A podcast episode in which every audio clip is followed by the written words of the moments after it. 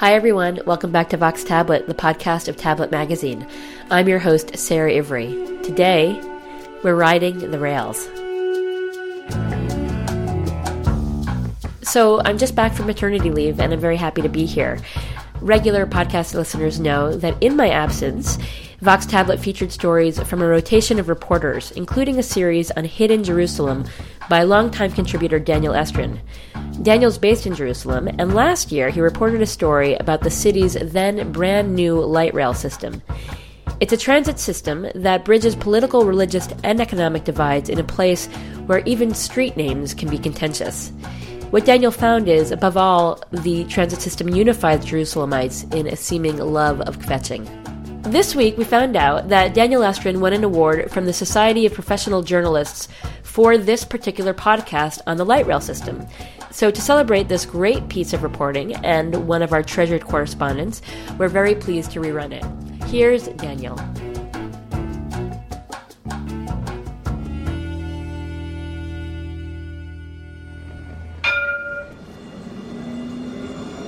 The light rail is for sure a beautiful thing to behold. Just ask this guy. Well, my name is Nadav Meroz. I'm the managing director of Jerusalem Transportation Master Plan Team. We are sitting in Jaffa Street, right in the middle of the city center. We are sitting in the light rail just uh, inside one of the stops. First of all, it is very beautiful. It has a very modern shape. Uh, when it moves just near the old city walls, you can see the old, the history of Jerusalem, near the newest system in the world. You can sit and see everything. I can see the passengers, they can see me, they can see the beautiful landscape and the beauty of the city center. You know, we have one accident when uh, a tourist from Ethiopia went just in the pedestrian street and he saw the light rail and he was running towards this train, crashing into it. He's okay now, but it was nice to see that he was excited by this mean of transportation.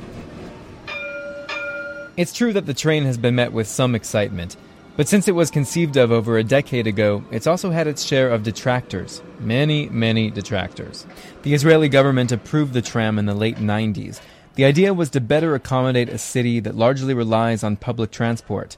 Jerusalem is one of Israel's poorest cities, and many people here can't afford cars. Jerusalem's population is also growing fast, partly thanks to high birth rates in the city's Arab and ultra Orthodox Jewish communities.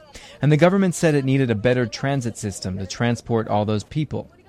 At the time the light rail was approved, Jerusalem was enjoying a period of relative peace. Soon after, though, the Second Intifada, the Palestinian uprising, erupted. And from 2000 till about 2005, Jerusalem was hit hard by suicide bombers, especially along this road, Jaffa Road. Despite the violence, the government stuck with its plans, and in 2007, after the bombings had mostly stopped, the engineers broke ground. Construction did not go smoothly, but everything went wrong. The cement cracked, the tracks were installed backwards, roads got clogged. Jerusalemites were outraged, and so was the mayor. At one point, he threatened to cancel the whole project. Meanwhile, there was an international uproar about the route of the rail. It winds through disputed parts of Jerusalem, which the Palestinian Authority wants for a future state, but which Israel vows will always remain a part of Israel's capital. One French company backed out of the project halfway through because of a Palestinian lawsuit. The UN Human Rights Council spoke out against the rail too.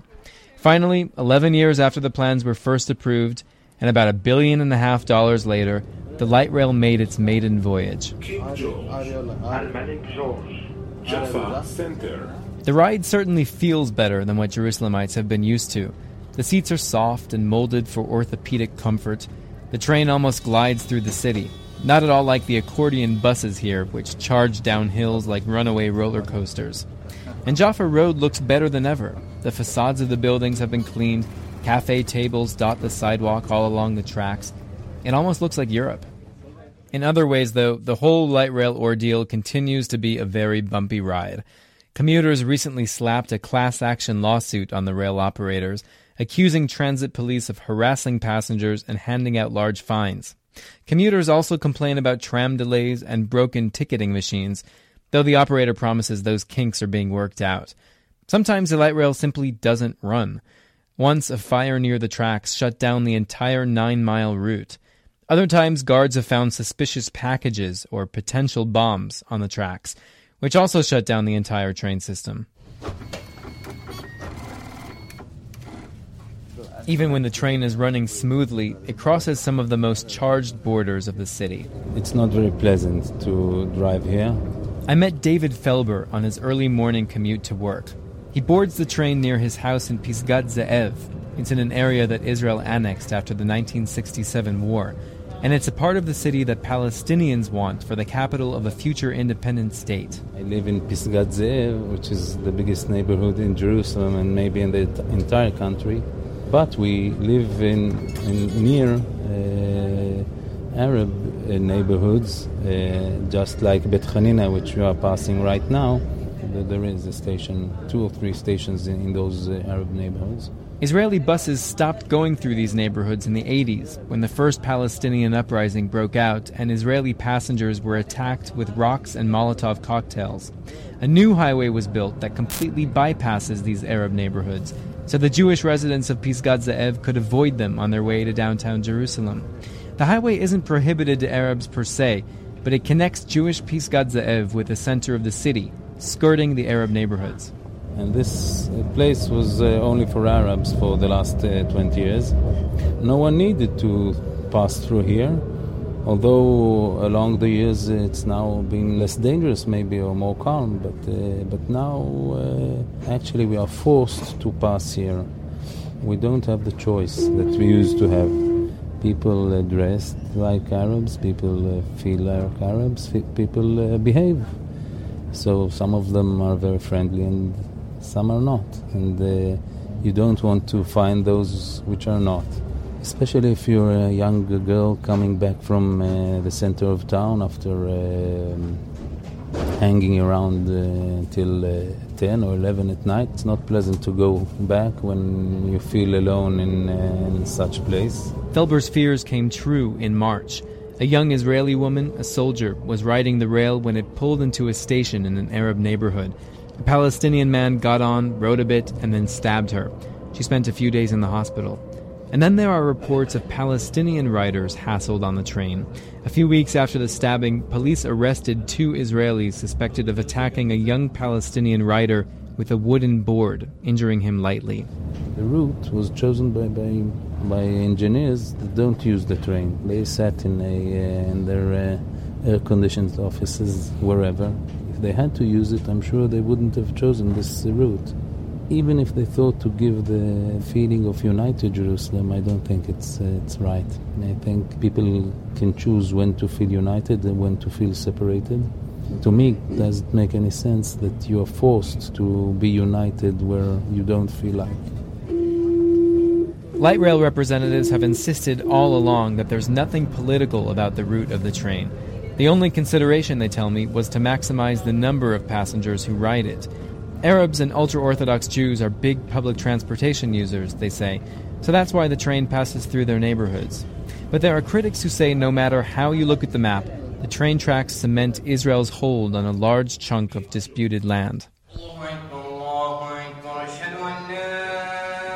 I went to a large mosque right outside a train stop in Arab East Jerusalem, and I asked the sheikh if he was concerned about these facts on the ground. And actually, he was concerned with something else entirely he pointed out the window to the parking lot in the back of the mosque. It was completely full. There was no room for his congregants to park. People come here with their cars, park in the parking lot, and ride the train to work. It shouldn't be this way. The sheikh introduces me to his cousin, who's from the neighborhood.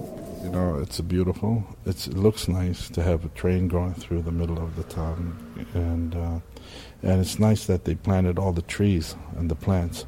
However, if you go down to the to the streets that are not on the train, you can see that the, the rubbish is in the roads. Even though everyone's paying taxes, they're not getting their uh, streets cleaned.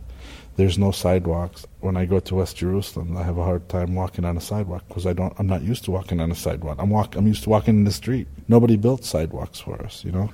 I, I met someone yesterday, a Jewish man in, who lives in Pisgat Ze'ev, and he said that um, he feels scared when he takes the train through uh, the Arab neighborhoods, through Beit Hanina, Shuafat, because um, he's afraid that um, they, people here will throw rocks at the car, or if the train stops, he feels uncomfortable.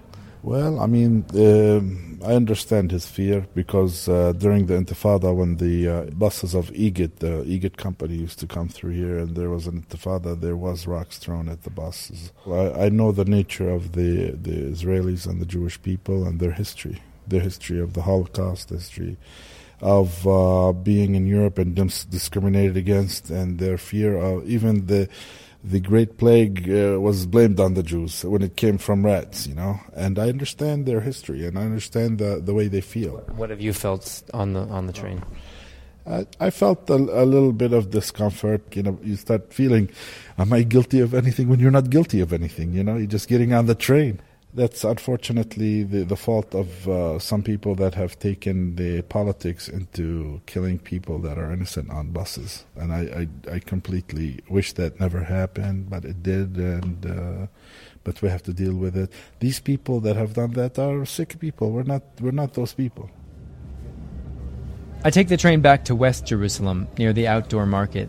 Nearby is Nachlaot, one of the first neighborhoods Jews built outside the old city walls more than a hundred years ago. Devora Avidan works at a community center in the neighborhood. She's its resident historian of sorts. She collects old photos of the neighborhood's first residents from the 1800s. To get to work, she takes the bus to the train, rides the train up Jaffa Road, gets off two stops later, and walks to work. She does a lot of thinking about Jerusalem, what it used to be and what it is today. Jerusalem's mentality is more suited to horses and buggies and not a light rail. ירושלים יש לה, כמו שיש בגבינה צרפתית עובש והוא עושה את האיכות של הגבינה, ככה גם בירושלים. Jerusalem is like French cheese. French cheese has mold, and that's what gives it its quality. The same in Jerusalem. There is a kind of mold here that makes this city special. Modernity isn't exactly built for it. The more modern parts of Jerusalem are concealed, are hidden inside it, inside its folds. There's something nice about something that's old. It's true, old is nice. But let's face it, new is kind of nice too. Jerusalem's light rail is still a limited and by no means flawless operation but it does offer riders a smooth, scenic way of crossing territory that for years was a major headache. For those who fear that the train will fundamentally change Jerusalem's character, well, rest assured, just because there's a new tram in town doesn't mean Jerusalem's noise and crowds have disappeared. Especially when it arrives after a long delay, which happens a lot. The masses squeeze inside. Everyone starts to complain that they're stuffing us in here like sardines. A few months ago, I got on a crowded train. A guy behind me said, It's like the Holocaust in here. And then a young ultra Orthodox Jewish woman with a large stroller pushed her way inside. She looked like a new mother. She picked up her baby from the carriage and handed it over to a complete stranger. He was a secular Israeli in his late 20s who hadn't shaved in a few days. Then the mother tried to collapse the stroller. She couldn't figure out how to do it. Everyone around her pitched in trying to help. No, fold it this way. There's got to be a lever here somewhere. And all the while, the stranger was holding the baby and just staring at it with the biggest grin. And I thought to myself, this is Jerusalem.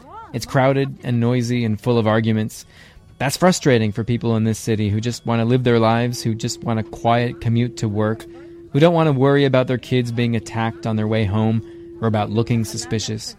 But as anxious as life is here, there's something comforting knowing that we're all crammed onto this train car together, and that when times are tense, a complete stranger could hand you her baby, and for a few precious moments, it seems like everyone's in this together. לתגבר. יש יותר אנשים, אז צריך יותר רכבות. לא נכון, כל השבוע, כל חמש, כל שבוע. לא מדובר שרכבת כל רבע שעה כשהם מפסיקים את כל התחבורה הציבורית.